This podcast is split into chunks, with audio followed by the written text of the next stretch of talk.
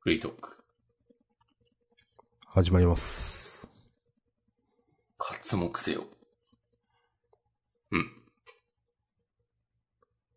活目をしたことなし。今までうん。何かを。本当にうん。うん。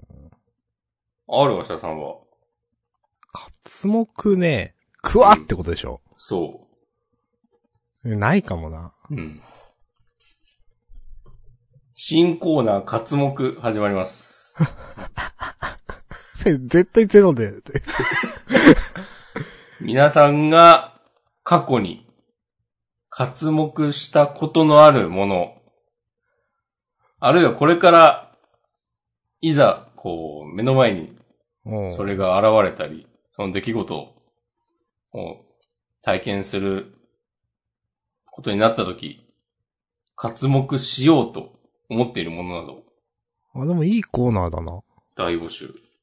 うん。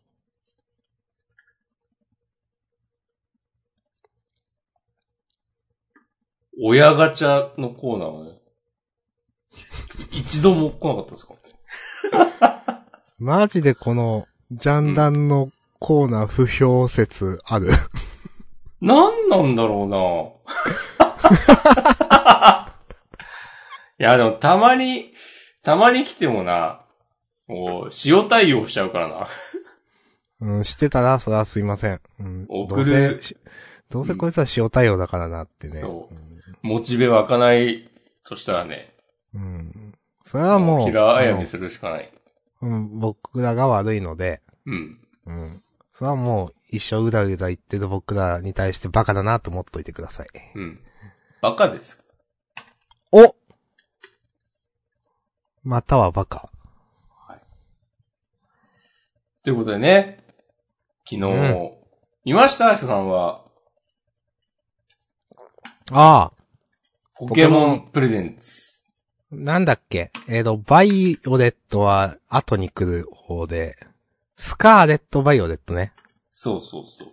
えっ、と、なんか、その時は見てないけど、後でうん。 YouTube のなんか3分くらいの、なんか警備員みたいな人がそろそろなんか入ってって、 うん。うわーみたいになるやつ。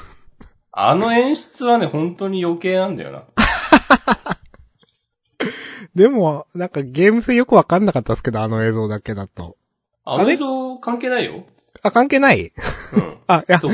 あの映像っていうかその、何なんかゲーム、そ、その入りでゲームの映像流れたじゃないですか。うん。まあオープンワールドみたいな感じのう。ん。それ以外になんかあります情報って。あ、一応ね、サイトもできてる。あ、そうなんだ。うんんなんか戦闘がどうとかはまだぜ全然わかんないですよね、多分。うん。うん。けどまあ、その辺は、多分、よんこう、ポケモン本編うん。シリーズに準じるんじゃないうん。技4つで持ち物持たせて。まあまああ、それは、ね。特性は発表されてたし、あの、御三家ポケモンの。ああ、御三家ね。うん。結構個性的な見た目でしたね。うん。まあ、俺パッと見の印象は、なんか歴代一番ダセえなと思ったけど。うん。なんか、うん。最初はあの赤のカバオくみたいな、うん。ちょ、やべえなと思ったけど、なんか見てるうちに可愛く見えてきて、なんか、いや、そうなんだよね。ありかなって思ってしまった。ありかなしかで言ったらね、いや、結局ありになっちゃうんだよな。うん。なんか不思議ですね。うん。まあ、毎回、もう新しいポケモンが発表されるたびに、こんなのポケモンじゃないっていうおじさん現れるけど、うん。なんか、もうなんか一生言ってるよなっていう、言ってるっていうか、言われてるよな、そういうのうんっ。て、としか思わない。まあね。から、なんか、かわいそうだなってちょっと思う。うん。あの、な、なんだっけ、なんか、洞窟の壁画に今時の若いもんはって書かれてるみたいな。 2000年くらい前から言われてるってやつでしょ。そうそうそうそう。常にそういうね、評判をひっくり返してきたわけですから。うん。まあなんか、いや、素直になんか楽しむ、受け取るのが一番いいんだなってやっぱ思いますね。思うようになったって感じかな。 我々も年を取りました。うーん。うん。なんか、サガとかってそうで多分。サガシリーズ。はい。なんかあれって、多分、結構、システム変わりまくってるから、うん。今までのファンからこんなのサガじゃないって結構言われ続けてきたシリーズだと思うんですよね、あれ。うん。まあ、ただ、なんか、でも、なんていうかな。いや、投資、前のシリーズの、その、前のナンバリングのを踏襲はしてないんだけど、でも、なんか常に新しいことをやろうとしているというか、尖り続けているっていうのは、まあ、完全に差がだなと思っていて。で、まあ多分そういう風に作ってると思うんですけど。うん。なんかだから、なんかそういう、なんだ、なんていうかな。あんまり、そういう声の上げ方をし続けるのは、あなんか、うん、違うかなというふうにね、今は思っております。昔は違ったんです かうーん、なんか、もうちょっといろいろ言ってたかもしんないな。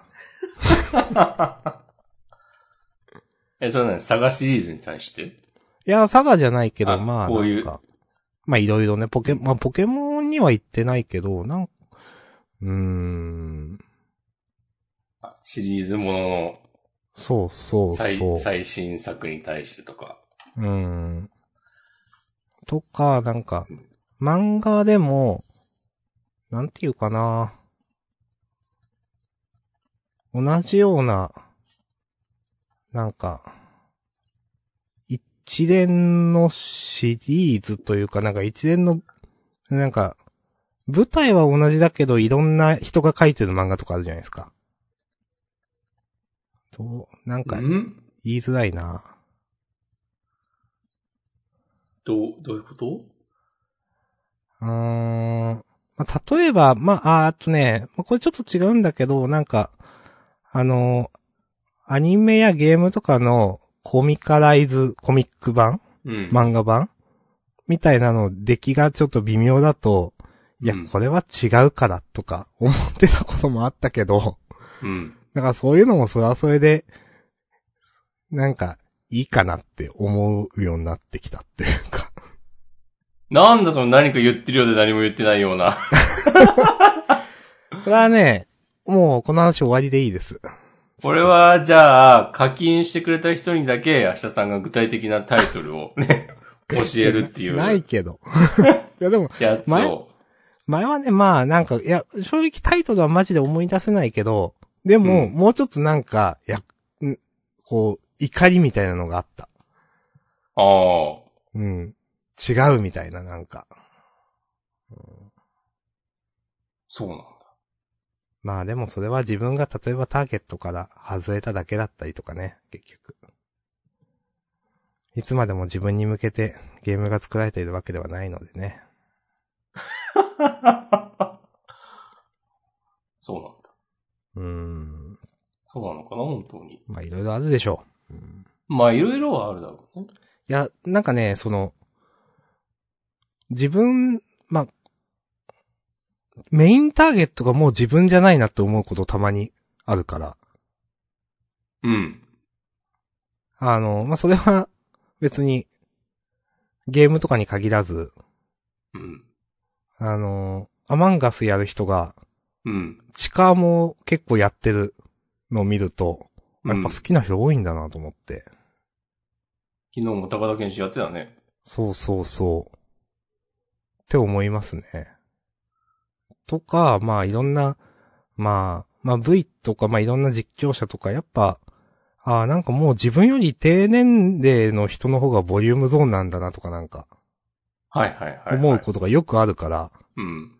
うん。なんていう か、もう、それに対、自分がメインターゲットじゃないのになんか、いろいろうるさく言うのはもう違うかなってなんか思ったりするん ですよ。はい。なるほどね。うんお金も落とさないのに、文句だけ言うみたいな。そう。まあ、ちょっと違うかもまあしれないけまあど。まあうんまあまあまあまあまあ、かすまっあてる近といいうか近い。ううんん。うん。はい。なるほどね。うん。まあ、皆さんニュアンスで感じ取っていただければ。はい。よろしくお願いします。マシさんはスカーレットとバイオレットどっち買 うえ全然何も知らないけいど。や、まだ。え、でもバイオレットの方が好きかな色は。ああ。うん。なんかこのタイミングで色にしてきたの、なんか偉いなと思うんだよな。はいはいはいはいはい。こっからなんかまた新しいポケモンを始めていくぞという気概を感じざるを得ない。うん。感じてもよろしいか明日 OK の。これ、2022年冬でしたっけそうなんだろう。そうなんだおうっつって。早いですよね。 2022年11月21日とかに出るんじゃない多分。早い、早いですよね。うん。うん。いや、それもええやんと思いました。もう、剣立てを作り終わってすぐやってないでしょ、きっと。ってことですよね。ポケモンレジェンズチームと、これのチームでうん。やってたんでしょ。それで、ダイパリメイクは、別のところに任して、う頑ん。張ってほしいですね。なんかスペインが舞台っぽいという話を聞きましたよ。ああ、そうそう。なんか、あのーし、とも、とも、友達というか、まあ、地元、地元、地元なのかなんか、まあ、友達が、中四国は舞台にならないのかってなんか ま、まあ、もうならないよね。言ってました。 うん。うん。えースペインなんだ。うん。何を見てスペインって判断したのか僕はわかんないですけど。でも多分合ってるだろう。うん。 XY が確かフランスっぽいとこだったんだよな。あ、そうなんすか。あ、それ知らなかった。うーん。あ、違う。XY。合ってるか合ってる合ってる。うん。で、サンムーンがハワイ的な南の島。剣立てがイギリスだった気がする。うーん。なんか東南アジアとかやってほしいけどな。あー。知らんけど。 まあ、次の次の次ぐらいでやってもらいましょう。島か。島のやつってサンムーンとかあった。そうそうそう。うん。なるほど。まあ、あんま言えること。オープンワールドって言ってるから、うん。多分、素直に考えたら、うん。全部が剣立てのワイルドエリアみたいな感じだと思うんですよね。うん。ああまあ、ポケモンレジェンズでもいいけど。まあ、そうう。ん。なんか、レジェンズベースみたいな。まあ、その戦闘とかはまだ、もちろん普通より、あの、今までのナンバリングによると思うけど、でもなんか見た目はレジェンズみたいな感じになるのかなとかなんか見てて思いましたけど。うん。うん、なんかでも、ニンテンドースイッチのスペックで、オープンワールドとかできんのかなってちょっと思っちゃうんだようーん、まあなんかレジェンドの時もそういう話しましたね、なんかな。うね。ん。うん。大丈夫 めっちゃ圧縮する技術とか、あんのかなあったらいい。なんか見た感じはまあまあ綺麗でしたけど、うん。ただなんかガラガラ感もあった、なんか。人少あ、そうなくね。ないみたいな。うんうん。わ、かる。うん。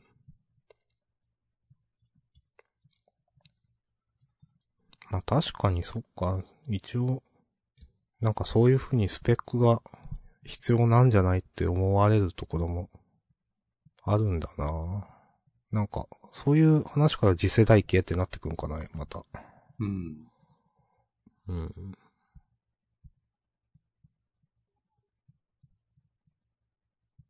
へえ、なんか公式サイトに、ルカリオと、うん。これ翡翠、ゾロワークかなうん。向かい合ってるうん、なんか、あ画ったか像も。があって、ルカリオが結構、モフモフ感、あって、 え、これ、動くのかなこのままっていう。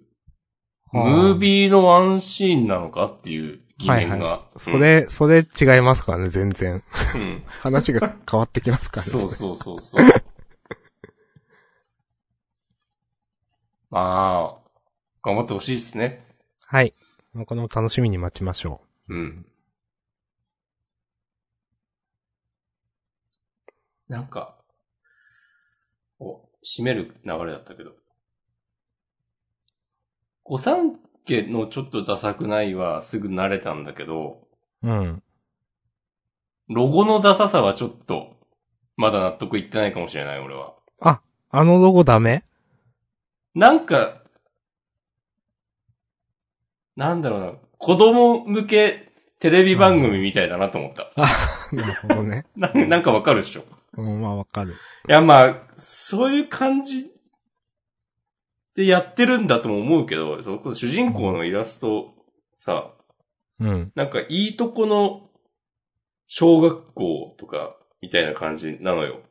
うわん。かります主人公のイラストをちらっと見、見たあれかななんか、結構、印象今までと違うなって思った気がすうる。ん。なんかちょっと年齢下げたなって感じするんだよね。うん。これでも幼く見えるだけなのかなあの、背負ってるのもさ、今まではリュックだったと思うんだけど、うん。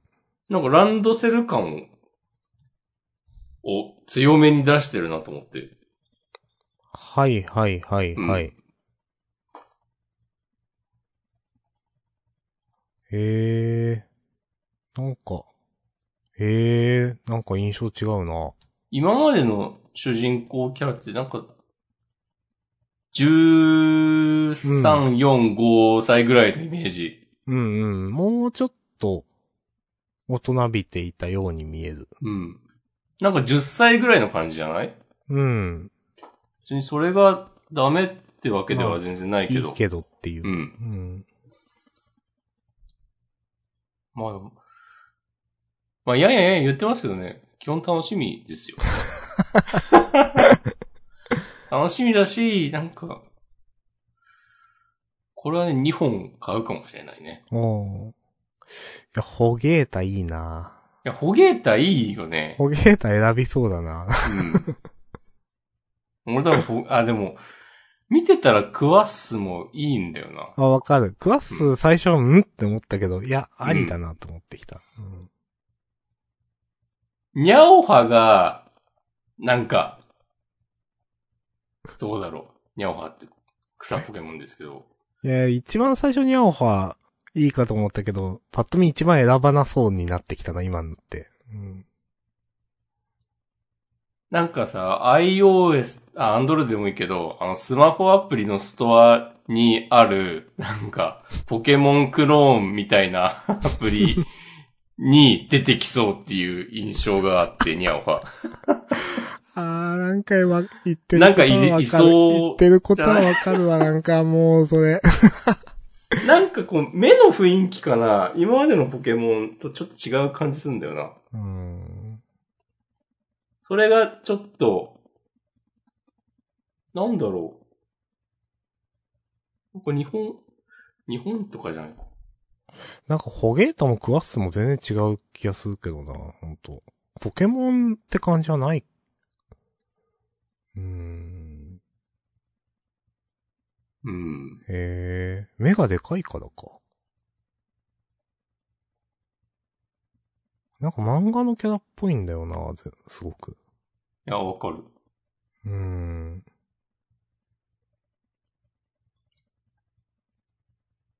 うん。うん、うん、いや、でも、まあ、ね、皆さんそれぞれ言いたいことがね、あったりなかったりするでしょうけど、この、この絵を眺めてるだけで、こういろいろ、なんなら、あと30分ぐらい話せてしまう、ポケモンやっぱすごいなってね、思いますよ。うん。いやー、いいですね。うんポケモンレジェンズはもうすっかりやってないですけど、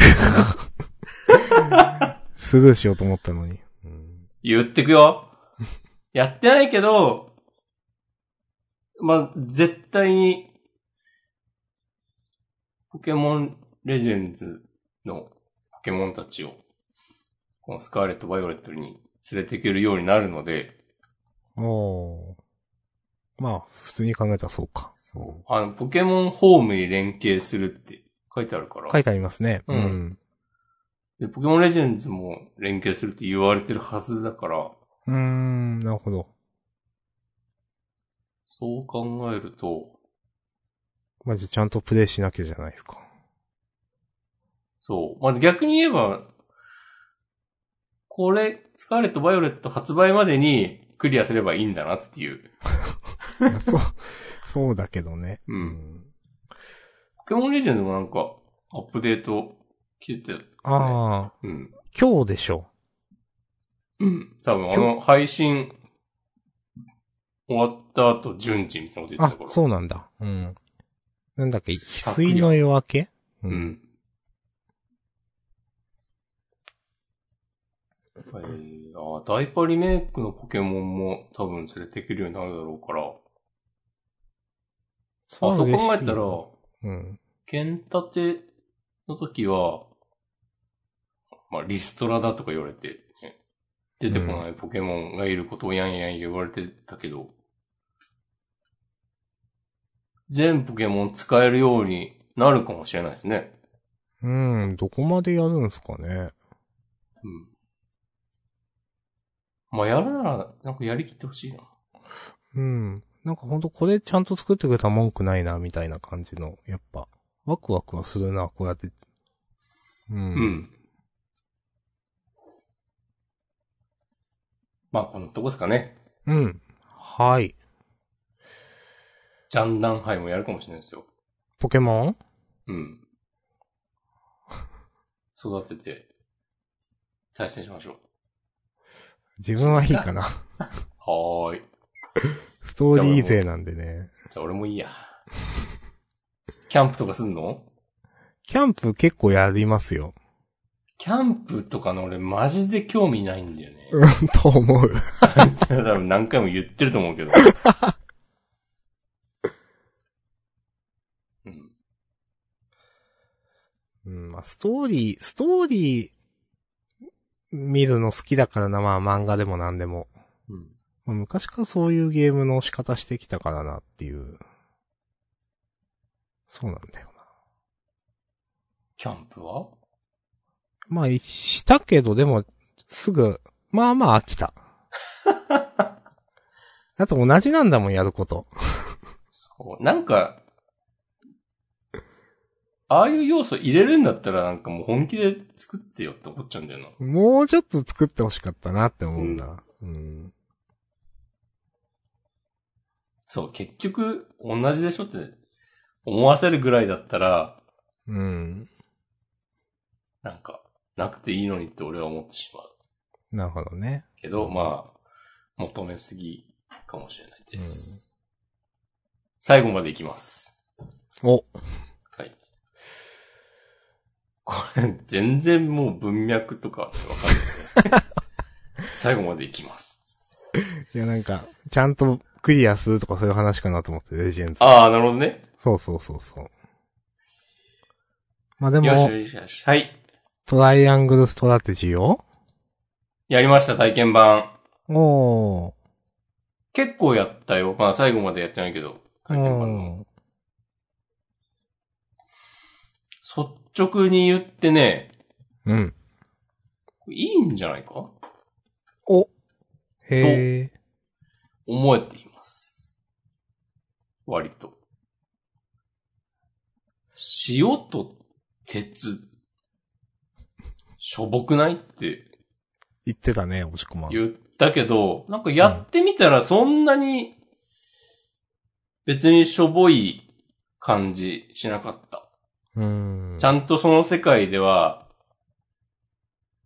マジで大事なものっていう、うんがすごいアホっぽい言い方したけ ど、重要な。まあ、まだその文明が、そのレベルっていうわけでもな、ないんだよな。ああ、その辺かななんか、まあ、中、中世のファンタジーっぽい世界観だから、うん。だからというか、だけどというか、ある程度しっかりしてるから、うん。え、なんか、そん、これ、これぐらいの文明があるのに、そ、なんか、一つの国が塩を独占してるとか、そんなことあるとか、ちょっと思う、思うところはあるんだけど、うん。 そうなんか、あ言ってたら、 ちょっと傾いてきたな。あれってなってきた。 でもなんか、まあまあ、でも、ちょっと気になる気も、気になるところもあるけど、まあ、そんなに、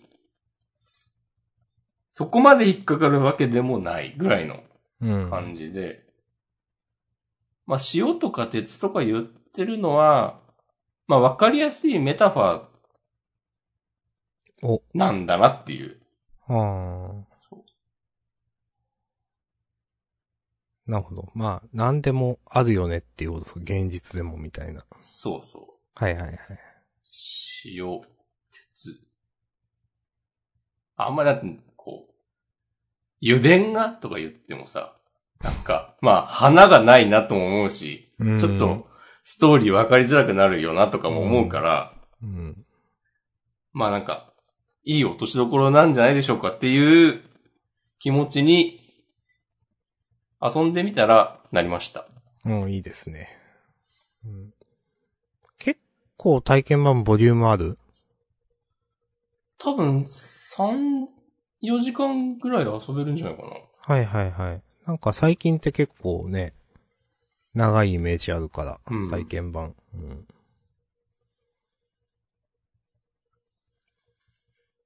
なんかの物語の分岐のシステムは、ちょっとだるいかもしれないなと思った。あー、なんか話してたやつですよね。なんだったっけなんか、賛成多数決みたいなやつだったっけそうそうそうそう。ああ、話しましたね、なんか。一応、主人公、プレイヤーとして、選択肢 A か B か、まあ、体験版で最初に出てきたのは2種類、2つ、2択で、もっと増えることもあるのかもしれないけど、うん。なんか、A にするか B にするかって、A がいいと思ってる人、B が思っている人って表示されてて、で、そのプレイヤーが A がいいと思ってたら、B がいいと思ってる人を説得しに行く、うーん。みたいなあ、。しに行く。なんか、話しか、話しかけて、はいはいはい。で、それがなんかね、あの、街に出て村人と話す。街だからは、町民はあはか。あまあ、その、コンピューターキャラ、ノンプレイヤーキャラクターと話すパートみたいのがあって、なんか、まめに話を聞いて回ると、うん。なんか、重要そうな話をしてくれる人がいるんですよ、たまに。うん。なんかそういう会話が出てくると、なんかピコーンってなって、何々の情報を得た、みたいになって、はあ、はあはあ、そう。具体的に言うと、なんか、主人公が A という国と B という国、どっちに行くかっていうのを決めるシーンがあるんだけど、体験版で。うん。で、A の国に行きたい人、B の国に行きたい人っていう、それぞれいて、うん。で、街の人に話しかけて、A の国にはこういう文化があるとか、うん。 B の街にはこういうなんかめっちゃ強いとされている魔法使いがいるとか、なんかそういう情報を得られて、例えば B に行きたい。B がこういう国だっていうのを知って興味があるから、B に行きたいって思っている仲間に、仲間に、えー話しかけて、じゃあその A の街にはこういうのがありますっていう情報を得てたら、うん。その、この情報あるぜみたいな選択肢が出てきて、うん。それをこう提示すると、その、せ、相手を説得しやすくなる。そのはいはい。みたいなシステムなんですよ。うん。たなんだ、かそれが、え、何ちょっとめんどくさいってことですか。めんどくさい。結局、なんか面白いなとも思うんだけど、うん。まあ作業だよなっていううん。感じもあって、その、結局説得できるかどうかが、その情報を持ってるかどうか。うんで、それって、その、町の人、村の人にくまなく話しかけてるかどうかうん。だと思うから、あんましゲーム性という点では、言ってることわかるなうん、それって、どうせなんかそうやれば絶対そっちになるんだから選択肢、普通に A か B の選択肢を選ぶだけと変わらんくないって思ってしま。そううそうどっかそでうそうそうそう、そういう感じがあって、うん。ただでも実際は、多分、なんか、その情報を持ってても、うん。なんかその説得がうまくいかない場合とかも、はいはいはい。なんか、これ、それまでの積み重ねで、ああ、なるほど。ありそうなんですよ。う。うん。なんか主人公の信念が高まったとか言って、なんか急にね、メッセージが出てくることがあって、あそれって、なんか、トライアングルストラテジーだと言い方違うんだけど、タクティクスオーガとかで言うところのカオス、ニュートラルロー、うんそうのそのパラ、各種パラメーターが上がったみたいな、あ、たくさん聞いて、え押し込まんがたくさん言ってたから私も覚えました。それだなって。そう。で、それは、その内部パラメータみたいなのは多分、外から見えないから、うん。逆になんか攻略しがいがないのではっていううん。感じがして、あ、なんか、喋ってたら別に買わなくてもいいかみたいな気持ちになってきたな。いや、なんかあれもっと見せ方あると思うんだよな。あー見せ方あるっていうか見せちゃっていいんじゃないのかな。はいはいはい。なんかね、戦闘中に上がることもあるし、うん。なんかストーリー進行中に選択肢が出てきて、えっ、と、その選んだ結果によって、結果によってっていうか、多分何を選んでも何かが上がってるんだけど、うん。そこで選択肢を選ぶときに、どれが上がるかはもちろん見えなくていいんだけど、うん。選んだ後にどれが上がったかは見えていいんじゃないかなっていう気がする。まあ、なるほどね。うん。それが見えなかったら結局、まあ、なんか、運ゲーっぽくなりますよね。なんかそうまあそうそう攻略っていう感じではなくなるかな、なんか。うん。そうか、なんか、逆にもう攻略サイトとなんか、ベタ好きでプレイすることになるみたういな。うん。ん。ね、まあ、隠しパラメータを管理しなきゃいけないみたいなそうそうそ話うだったら、まあそうなりますからね。うんん。あもしかしたらなんか一回クリアしたら見えるようになるとか、そういうギミックがあったりするかもしれない。なんかそこを結構、それこそそのさっきの多数決のシステムとか、うん。ふわふわさせるのが、うん。俺はふわふわさせてんなって思っちゃったんだよね。うーん。なんか、はあ、はあ、まあ、うん。なんとなくわかる、言ってることは。プレイヤーの意思でバシッと決めさせてくれよっていう、うん。なんかそれをゲーム性として、なんか、ボリュームをアップさせてるように見えるけど、うん。みたいなことでしょなんていうそうそうそう。なんか、そう、その仕組みが豊かなゲーム体験に別に繋がらないんじゃないかっていう。うん。てか別にタクティクスウォーガとか、スーパーファミコンとか、最初のプレイステーションの頃だって、別にそういう多数決のシステムとか入れようと思えば入れられたと思うんだよね。うん。ただのフラグ管理だから、ただのって言ったら怒られちゃうかもしれないけど、なんか、ハードのスペックでできなかったことではないと思うんですよ。そうですね。まあ、技術的な制約は当時も別にないですよね、もうね。うん。だからなんか、そういうのも検討した上でやらなかったやつなんじゃないのか、これはって。喋ってたら思ってき て。最初は、結構褒める気満々でいたの に、こんなはずじゃなかった。あらはい。ーも、もう発売近いんでしたっけね、これ。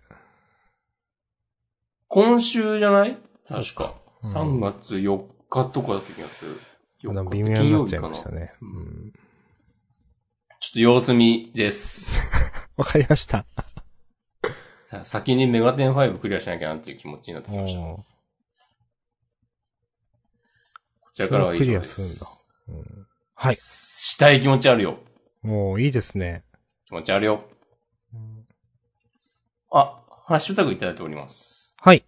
はい親ガチャのコーナーは真剣相談になりがち。そうですね。軽い気持ちで、ね、メッセージ送れないやつかもしれない。そうですね。その結果ね、僕らが使用対応したら最悪ですからね。確かにな。そうそれはあるわ。うん。ありがとうございます。じゃあ、親ガチャコーナーはもう、廃止しましょおしまいです。はい。新コーナー、活目う。はね、やっていき目ましょにう。ね。はい、お願いします。うん。アルファベットで活目にしようか な。カタカナでもいいけど。ああ、いいとい思いまや、す。ローマ字だ。ローマ字のか全部大文字で。ああ、わかりました。ハイフン入れるわ。かつ、ハイフン。目。うん。なんか、サスケみたいな感じになってきた。だが、あなたが活目したこと、あるいは今後活目したいことですかね。うん。うん。なんかこう、一生適当な新コーナーとか考えるだけで生きていきたいわ。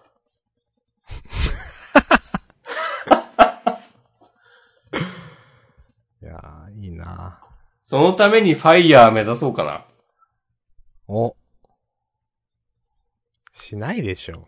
しない。ファイヤーつまんないと思うなつまんないと か、じ、自分はファイヤー無理多分。そうなんだ。うん、なんか関わりがないと多分ダメになる自分は。うん。と思いました、なんか最近。うん。なんで、関わりをなくしてダメになりそうなことがあったんですか最近。いやー、なんか休み面白くないから、ああ。なんか、働いてる、いや、休みは、があると、それはそれで別に、なんだろう、休みが、えっとね、嬉しくないというのは語弊があるんだけど、うん。もちろん、ね、えっ、と、仕事して金曜日になっては、土日休みだっていうのは、まあ、なんかちょっと、まあ、上がるん、上が、上がってんのかうんまあ、みたいな感じなんだけど、でも、下がってんのいや、別に微妙、いや、何マルシェマルシェマルシェ。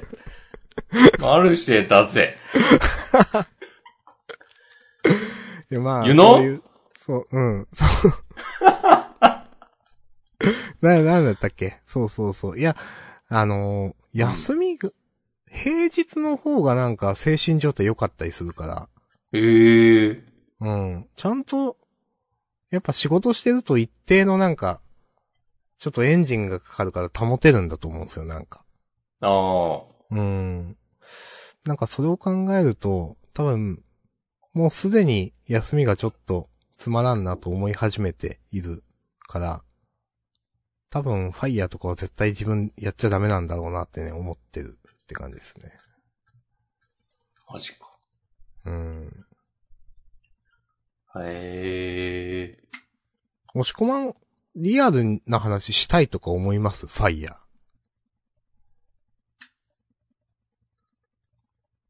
ー。はいや。や、やれるなら、したい。あ、そうなんだ。ファイヤーする、ファイヤーに至るための努力とかはしたくない。まあまあまあ、それはもういいですよ、この際。度外視して。うん。明日からやれますよ、つったらやる。やる。うん。うん。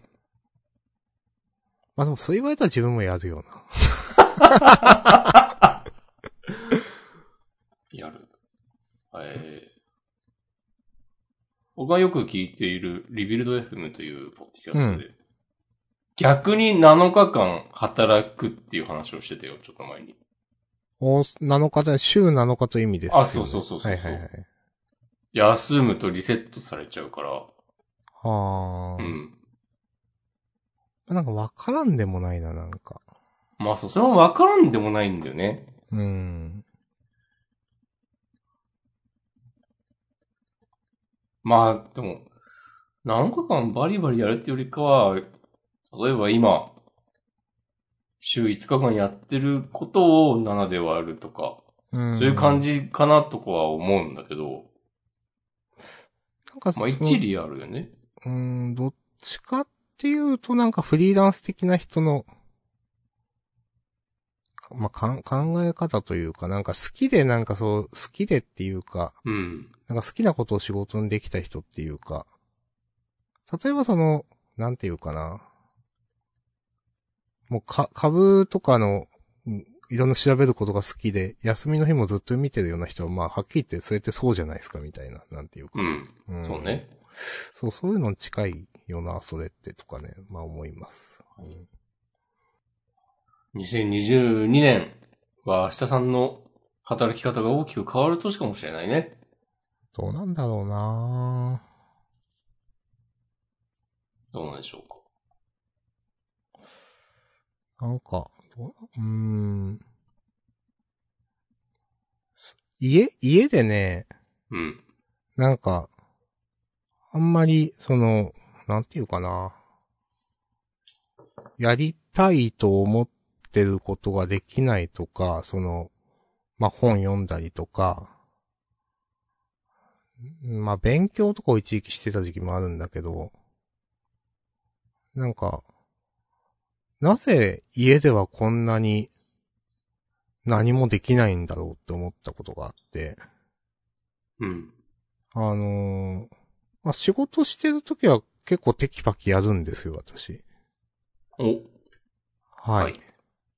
で、家帰ってご飯、まあ、家に帰ったら、あれやろう、これやろうって、まあ、これみんな持ってる悩みだと思うんですけど、あれやろう、これやろうって思ってて、家帰ってご飯食べると、何もやる気なくなってずっと YouTube 見るみたいな。うん。で、何なんだろうな、これと思って。いや、なんか、いや、それ出したいなとか、なんか家でもやっぱ、多少そういうエンジンをかけられる体制をやっぱ作った方がいいのかなとか、なんでこう、仕事を、前までその、例えば、仕事はだいたい Google カレンダーで、あの、タスク管理と一緒にそれで合わせてやってるんですけど、うん。それで全部ちゃんと管理してていいんですけど、まあプライベートのことって何も自分管理を前までしてなくて、ここ半年くらいかな、Google カレンダー使うようになったんですけど、うん。それまでは何にも手帳も取らないみたいな。うん。何も書かなかったんですよ、予定をうん。で、そんな感じだったんですけど、いや、多少なんか管理をししないとというか、ちゃんとプライベートもいろんな、なんていうかな、そんな何も考えずに生きるんじゃなくて、なんか、なんていうか、ちゃんと有効活用しようという流れでいろいろやっていて、そんな中で買ったのが、ニトリの時計です。 メモに書いている。おー。あの、ニトリで、これはなんか、えっ、とね、結構その、なんか時短インフルエンサーみたいな人が、買ってよかったものみたいな動画をたくさん上げてると思うんですけど、上げてるんですよ。そんな、そんな人類の敵みたいな YouTuber とかいるのたくさんいますよ。いやー、いるよねー。でも、大抵まあ、やっぱり似通ってるわけですよ。あ、まあ、例えばルルンバとかなんか。とかなんか、まあまあ、まあそういうのになるよねみたいなのが大体上がってるんですけど、はい。なんか、ある時、なんか一人が、なんか、まあ、じ、時短じゃないんだけど、なんかそういう良かったものガジェットみたいなんで、このニトリの時計をあげてて、で、うんその時計が何かっていうと、はいあの、四角い時計で、なんかうね、んそれを、それぞれ、それを横にする、どあの、どう言ったらいいかな。下にする面によって、機能が変わるんですよ。はい。アラームにはいなはっいたり、ストップウォッチになったり、えっと、湿度、温度計かなとかになったり、普通の時計になったり。で、うん。それで何がいいかっていうと、なんか、あの、いわゆる、あの、30秒、いや30分とかの、まあ、あの、かた、あの、なんていうかな、そう、タイマーになるから、あの、それで、その、何、いろんな仕事とかのスイッチを入れられるみたいな。いわゆるあの、ポモド、ポモドーロテクニックだったかな。はいはい、ありますね。 30分を一一区切りにして、はい、やるぞ、みたいな、なんか。うん。それを繰り返すことで能率が上がるっていうなんかだったと思うはいそれを使えて、で、なんかその、物理的にこう、み、右手とか左手一つでスイッチを入れられるから、うん。タイマーを自分でスマホでセットしてとかよりもだいぶ楽みたいな話があって、確かになと思って、で、それでね、そのニトリの、あの、時計買ったんですよ。うん。ただ最近、なんか、でも買ったはいいけど、なんか全く逆に、なんで私生活をそんな管理しないといけないないんだろうみたいな気分になってきて。なんかわかる。私生 で、なんか私生活頑張る必要あるとか思ってきて、なんか前までなんか勉強とかね、本読んだりとかしてたんだけど、もう YouTube だけでいいじゃんって最近思ってきて、うん。なんか YouTube をひたすら見るマシーンになってる。はい。まあ、YouTube、それはまあちょっと大げさだけど、別に管理というか頑張らなくてもいいし、管理もしなくていい。まあ管理はいるかな。まあでもね、そういう気分にちょっとなってきてる。なんか。なるほど。うーん。あ、あ、あ、あ、ちょっと待って。なんか明日さんの声が聞こえなくなったっていう、垂れ込み情報が。お。えちょっと待って。もしもーし。大丈夫でしょうか押し込まさんだけ聞こえてますっていう。あ、聞こえたあ、よかったっぽい。ありがとうございます。まずい。まあ、すいません。すいません。どこまで話したんかなでも録音はできてるはず。あ、まあまあまあまうん。あ。えっ、とね、えっ、と、すごくざっくり、まあ聞こえなかった、今聞こえなかった方のために言うと、いろいろ日常管理しようと思って、ポモドーロテクニックを駆使するために、うんニトリの時計を買ったはいいが、そんな管理する必要あるとか頑張る必要あるって逆に思ってきたっていうのが今の話です。私生活を頑張って管理するそうそうそう。必要ないだろうっていう。うんああ、なんかツイッチでも、うん。あ、よかったよかった。失礼しました。ええ僕がこうメーターをうっかり触っちゃったかあまもあ説ありますね。たまにありますね、なんか。失礼しました。実はアクティブになっていて、スクロールしたら、みたいな。うん、いやーまあでも、切ったと思って喋ってるよりかは、傷はあそれ浅よりい気がする。 うんあいつがよーみたいな話をして たからね。もう炎上ですよ。いやー、してないっすよ、そんな、裏で。うん。なんてね。うん。いやーでも明日さんのその話はね、わ非常によくわかります。お。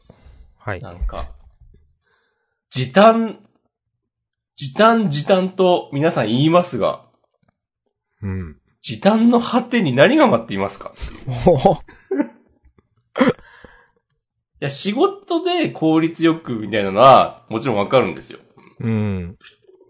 まあ、それもなんかやりすぎはどうなのとも思わなくもない。まあまあまあ。まあまあ、基本的にはわかります。うん。まあね、資本主義の奴隷なんで我々は、効率よく働くことしかできないんですよ。けど、私生活はうん。そうそうそうそう。なんかね、そう。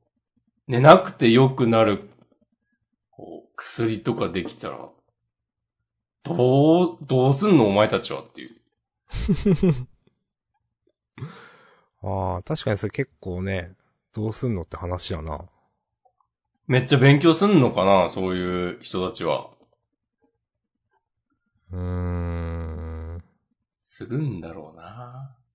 するかなっていい薬できたの飲みます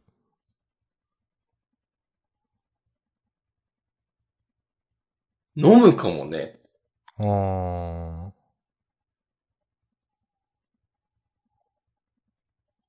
飲んだり飲まなかったりできるんだったら飲むな。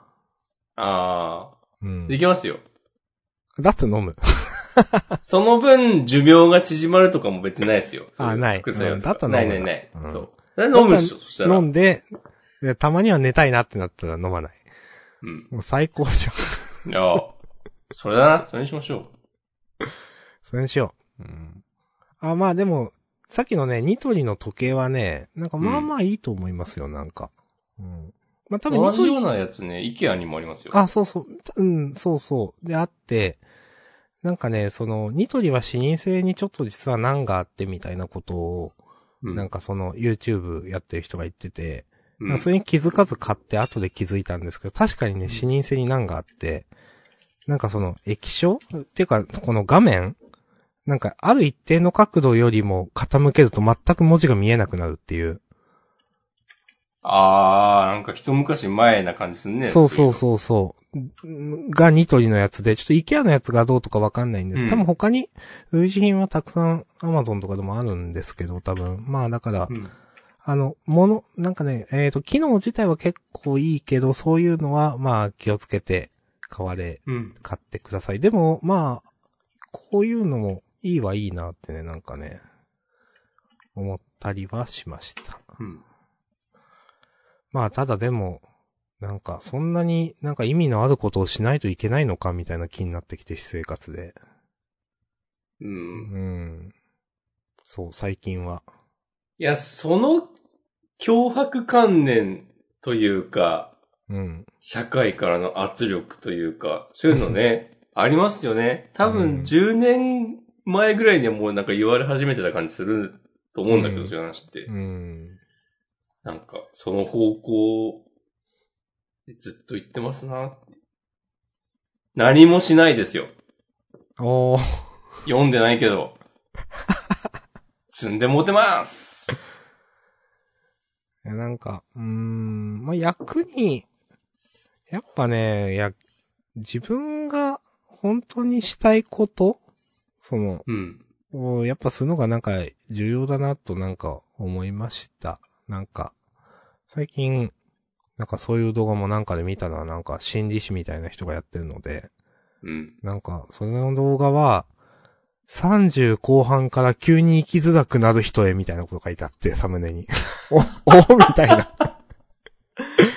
で、まあ、あ、の、まあ、見てみると、なんか内的要因だとか、内的動機づけみたいなのと外的動機づけみたいなのがあって、なんかその、いわゆる、まあ、結局周りからの評価とか、あの、周りからいいように見られたいから頑張るとか、うん、なんか、そういう外的な動機づけでなんかがん、物事を頑張ってきた人は、なんかこのやっぱ30後半とかになって、生活が安定するからなのか何なのかななんかそういう動機づけが少なくなって、うん内的な動機づけじゃないと、なんか、あのーなん、ん外的な動機づけがなくなるか、なくなっていくから、自分の中にある本当にしたいこと、損得抜きとかでしたいことっていうのにみ、まあ、しないとなかなか、耳を傾けないと、モチベーションが湧いてこないですよ、みたいな話で、いや、うんわかるわ、と思って、とかね。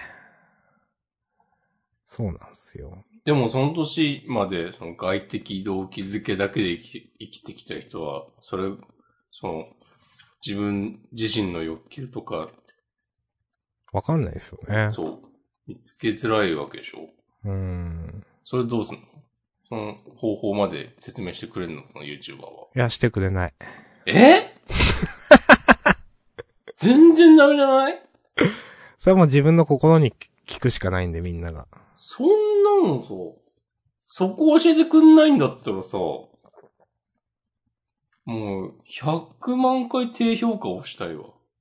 100万アカウントで。いや、でももう YouTube 出ないですかね、低評価。いや、でも、たまに押すよ、今 何。わかる。で、 出ないけど、押す。普通につまんねえなと思ってます。なんかクリエイターに共有されましたみたいな表示が出るよね。はあ、あ、そうなんすか。出てた。へえ。 iOS アプリ、iOS の YouTube アプリで見てたらそんな表示が、あ、ふそわうっなてん出だ。て、ふわって消えたよ。へうえん。。うん。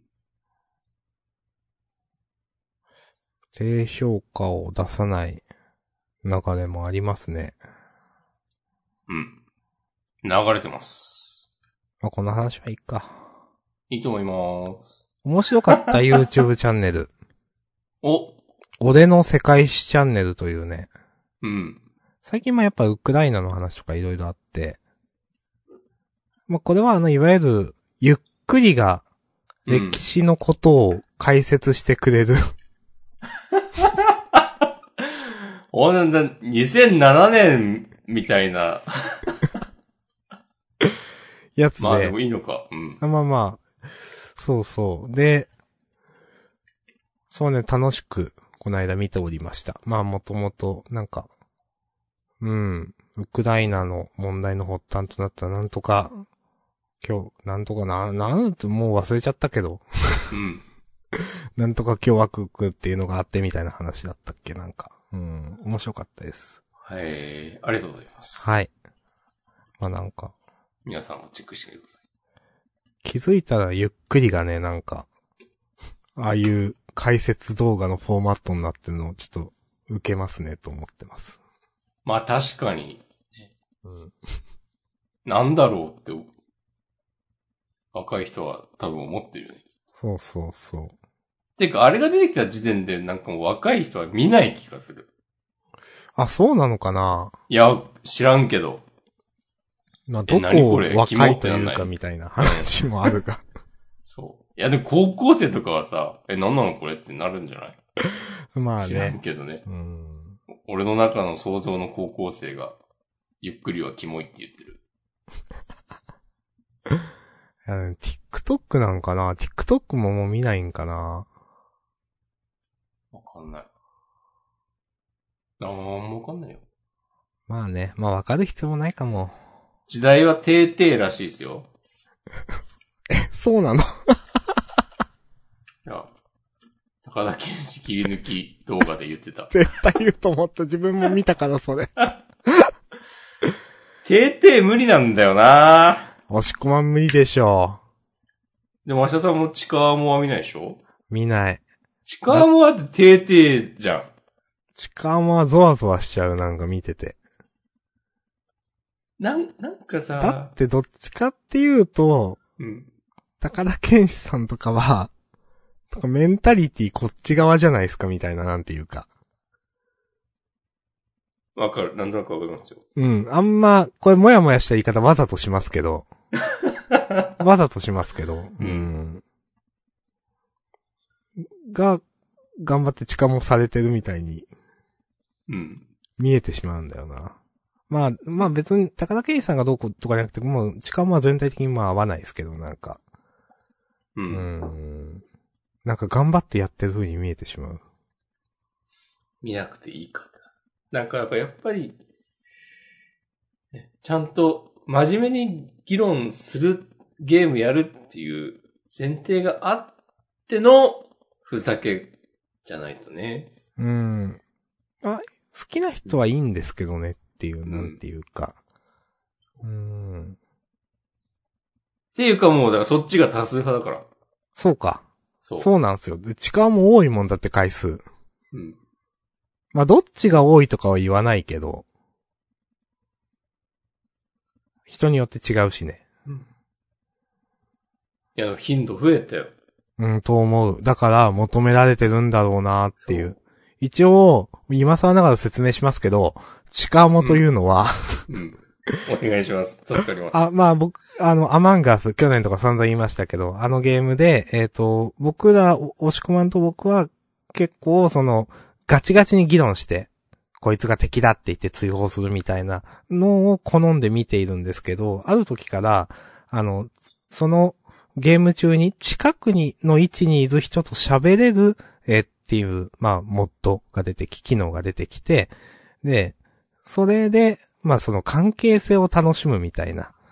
まあぜ、まあガチ議論にはならないわけですよね。まああんまり。うん、で、そこでのちょっとしたバラエティ的なやりとりとか、なんか、さっき押し込まんがいたてーてーみたいなのも、まあなんか、そういう複数人で仲がいいみたいなのをまあ楽しむノリなわけですけど、まあそういうのが、あのーまあ多分一般、まあ一般的というのはちょっと語弊があるな。多分好評を結構博していて、結構地下も、近くの人と話話せるアマンガス増えてきてるよねという話をしてるのが今の話です。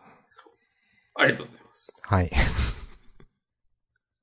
高田健志も別に今、やってることをもちろん否定とかはしないけど、うん。昔は誘われたらやるけど、うん主。催はしないって言ってたはずなの。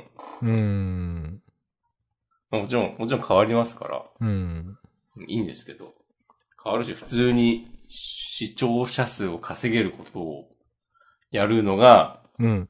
まあ何よりも優先していることだと思うんで。、うん。それはいや、全然いいんだけど、わかる。それはそれれで筋が通ってるかうら。ん。うん。めちゃくちゃね、撮ってると思う。うん。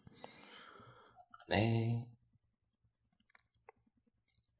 ジャンダンも悪い意味低々じゃないですかお違うか。足押し足押しか、押し押しかも。やめ、やめやめ、やめやめ。これは、これでも違う。多分ずっと一緒二人でやってるのは違うんだよね、多分ね。そう、なんかもうコンビみたいな扱いうん。だから、これまあ、は多分違うんだてよな。ーてーとは違うかな、はっきり言って。てーてーっていうのは、なんかもう尊いっていう。うんてーてーの説明はしないんだってさっき思ったけど、まあ、ごちゃってしてるからな。うん。はい。わかんないですね。でも、V とかはもう、てーてーなんじゃないですかまさに。うーん。知らんすけど。なんかでもね、多分その寄り戻しもあって、お、なんか、その、そういうやっぱ定定営業みたいなうん、のをやってきたわけですよ。で、うん。なんとかさんとは配信しないんですかみたいな。はい。最近はいなはいんとかさんとやってないですけど、仲悪くなったんですかみたいな。 はい、はい、はい、はい。うん。みたいなのが、なんか多分、あの、ちょっともう、だるくてお気持ちみたいなのもうもうなんかで見た気がします、どっかで、いつか。あー。うん。うん。それこそ、ね、まあ、な 何回も名前出してあれですけど、高田健志はね、最近竹尾さんと同村しない、してないですけど、喧嘩したんですかみたいなこと言われるの、マジうぜえみたいな話とかしてたし、 ああ、いそんな話してたんだ。どこ、どこにでもあるんでしょうな。うん。うん。俺らも、もう、ペリエさんをゲストに呼ばないんですかって言われてるかもしれないよ。 仲 悪いんですか仲悪いんですかいや、さっき音が聞こえないっていうのに教えてくれたのはペリエさんでした。あ、あありがとうございあまりがとうございますし。うんいやーなんか。ツイッターの DM でね。その後、ツイッチ見たらツイッチでもね、たくさんの人が、はい。明日さんの霊圧が消えたって。ありがとそうれは嘘です。霊圧がとは言ってないけど。 嘘か。それはちょっと押し込まんの面白いやつ。うんまあそういうね、リスナー、まあ、リスナー、めんどくせえなって思うこと多いからな。あ、ジャンダンリスナーじゃないですよ。 ちょ、ちょ、ちょ違いますよ、それは。いきなり何言うんだっていう。うん。いきなり何言ってんだろうと思った。うん。明日さんはそういう、その、配信者とか V のリスナーで見るのをやめることが結構あるから。あ前にもおっしゃってましたね。あ、行ったか、ジャンダンでも。そっか。うん。まあね。まあでももう仕方ない自分がメインターゲットじゃないから。あー、そういう話もしてたね。うん。うん。すべては繋がってるわけですね。そうそうそうん。なるほどね。うん、これいいですね。う。いいでしょう。いいじゃん。いいじゃんか。ちゃんと、ちゃんと考えてます、いつも。おジャンダンの話のことを。すごい。いや、嘘ですあ。 今日マジなんもないなと思ってメモを2つさっきのあげました。なるほど。助かります。あと、えー、どうしようかな。教習所に通ってる話があるけど、してもしなくてもいいな。お任せですね、これは。車の運転で、ね、難しい、今のところ、難しいが先に来ている。はいはいはいはい。まあ、まだ2回目ですからね。うん。最初はその、なんか、なんだろうな。うんアクセルの感じも、うん。車の幅の感じも慣れないと思います。いや、そうなんですよ。今日まさにそれやった。うーん。ひたすら右折を繰り返す。うーん。慣れてきたら左折をする。思ったより踏み込んじゃったりとか、アクセル。うん。まあ、あと単純にさっき言った幅、ひ左の幅がど、どこら辺にあるのかわかんないとか、そうんの、どういう感じで、うん、ハンドルを切っていいかわかんないとか、ちょっと大回りしすぎちゃうとか、まあまあ、そこら辺はまあ、ね、慣れていくしかないんで。うん、そうそうそうそう。まだちょっとね、マリオカート基準で考えてしまっているところがあって、怖っハンドルとコントローラーは違うんだなというはいはいはい。ことを学びました。あと、サイドミラーの角度を覚えました。もういいですね。なんか、車体が、えー、4分の1ぐらい見える。はあはあみたいはあ。なるほど。うんで、道路が、鏡の半分ぐらいに水平線が来るように、みたいなことを言われましたよ。へえ。なるほど。うん。そういうのあるらしいですよ。ま知ってあ、まあするんでしょうね。もう、なんとなくでやってるけど。う。うんんなんかマリオカート前しまくってたら、車の運転変わったの思い出しましたよ、なんか。怖っと思って。えなんか、マリオカートしてると、うん。あの、なんだろうな。ドリフト、押し込まんマリオカートしますそもそも。まあまあしますよ。最近やってないけど。うん。なんか、普通に道なりに曲がるというよりも、ドリフトするときって、うん。ちょっと、一泊遅れてハンドル入れるみたいな感じになると思うんですよ。はいはいはい。うん。それを現実でもやろうとして、わ、なんか危なって思った。危ないね、それはね。そう。いや、でもゲーム怖いなと思いました、なんか。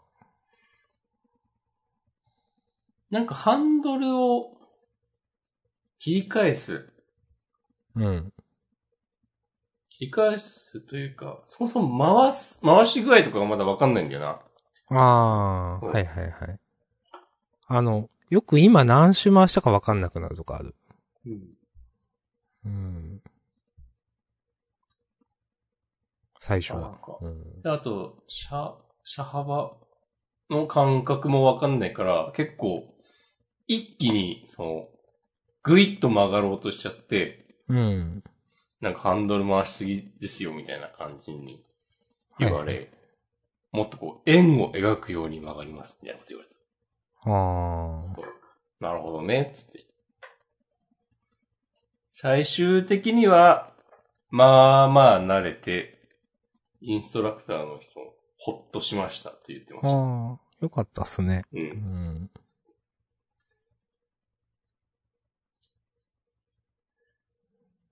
なんか、十何回くらい乗ると、乗るんだっけなんか、そんくらいだった気がする。終わりま仮で。面まではね、確か12回。あうあ、ん。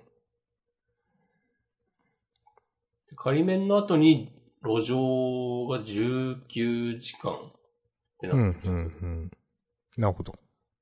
計31時間。うん。まだまだ先が長いっすわ。いやー、自分なんか学生時代になんか、うん。の夏休みとかも取ったからいいけど、仕事しながらだと大変ですよね、ほんとね。いやー、思ってた以上に大変という説がうん。ある。もう学科で、こう、話聞いたこと全部忘れてる説ありますよ。 あ、それ嫌だな、確かに。あうん。ちょっと、たまに、な教本読み返したりしないとなってーうん。思っております。忘れた頃に免許を受けないといけないという。いや、そうなんだようね。んうん。まあ、そんなんですかね。はい。まあ、でも基本的には楽しいですね。いや、いいですね、新しいこと、そういう。う。ん。ちゃんと。国家資格ですからね。運転免許証というのは。そうです ね。って、言われた、言われたっていうか言ってた わ。学科教習で。はいはいはい。こう。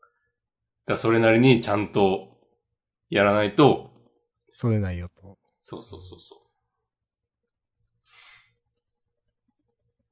厳しいこと言ってました。いや、まあ、そうでしょいや、でもそういうとこではでも厳しい感じになるけど、基本お客様ありがとうございますみたいなテンションなのが、なんか難しいなって思うわ。てか、お客様って言うんだっていう。う。あ、そうですね。お客、自分が行ってたとこ行ってたのかな、お客様とか。ううん。なんか、通うの初めてだったから昔の教習所との比較はできないはずなんだけど、うん。昔とは全然違って親切になってんだろうなと思うわ。いや、と思う。う。うんん。まあ、競争はあると思うんでね。うん。そうそう。それこそ、なんか、免許取得率とか、普通にね、だからあの、予備校の合格率とかと一緒だようん。うね。ん。うん。とまさに。だから、あれ、その数字を、教習所としても上げたいだろうから、それはなんか親切になるよなっていう。うんうんなんかその本来変な話だけど、あそこは免許が取りやすいとかあるじゃないですか、やっぱ。うん。話。で、それってもうさっき、押し込ま国家資格だからって言ってたのを考えると、いやよくよく考えると変だよなっていうか、なんか、まあ、試験はね、共通なわけですけど、その、えっ、と、じ、えっ、と、座学というか、筆記の。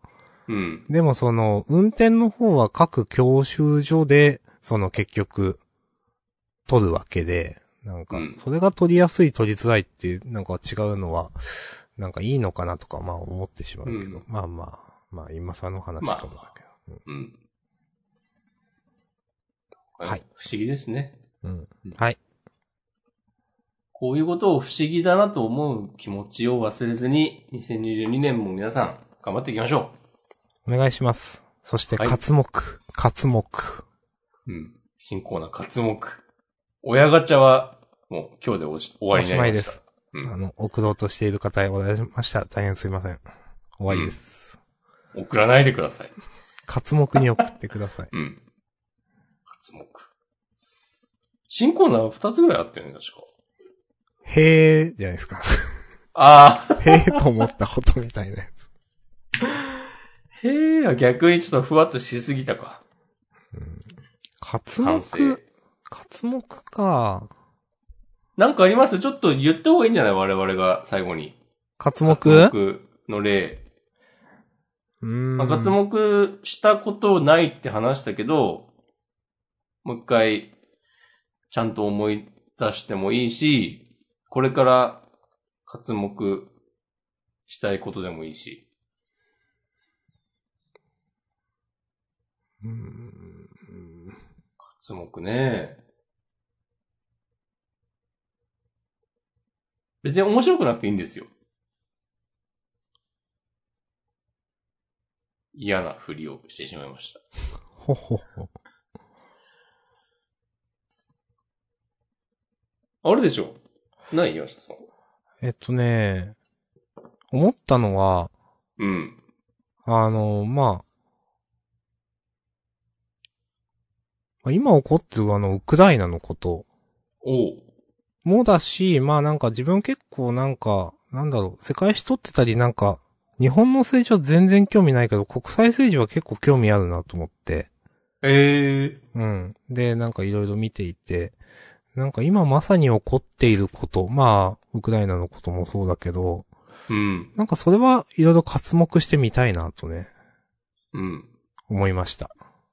まさに。そんな答えみたいなことを今言われたら、 また、応募、なくなりますよ。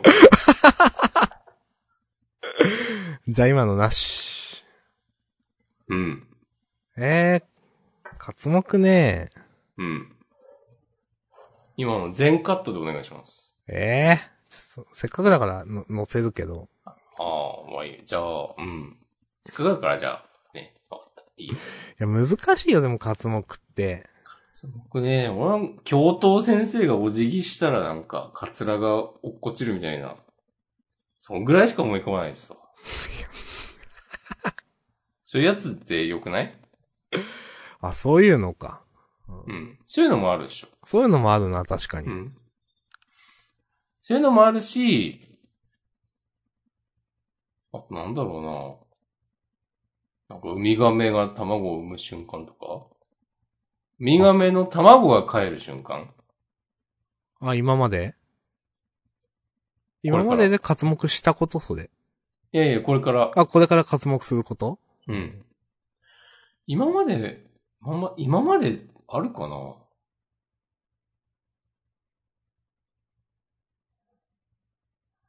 なんか友達がトラックに跳ねられる瞬間とか、あったら活目してそうだけど、別にないです。うーん。そういうショッキングな瞬間とかは、うんまあ、ないか。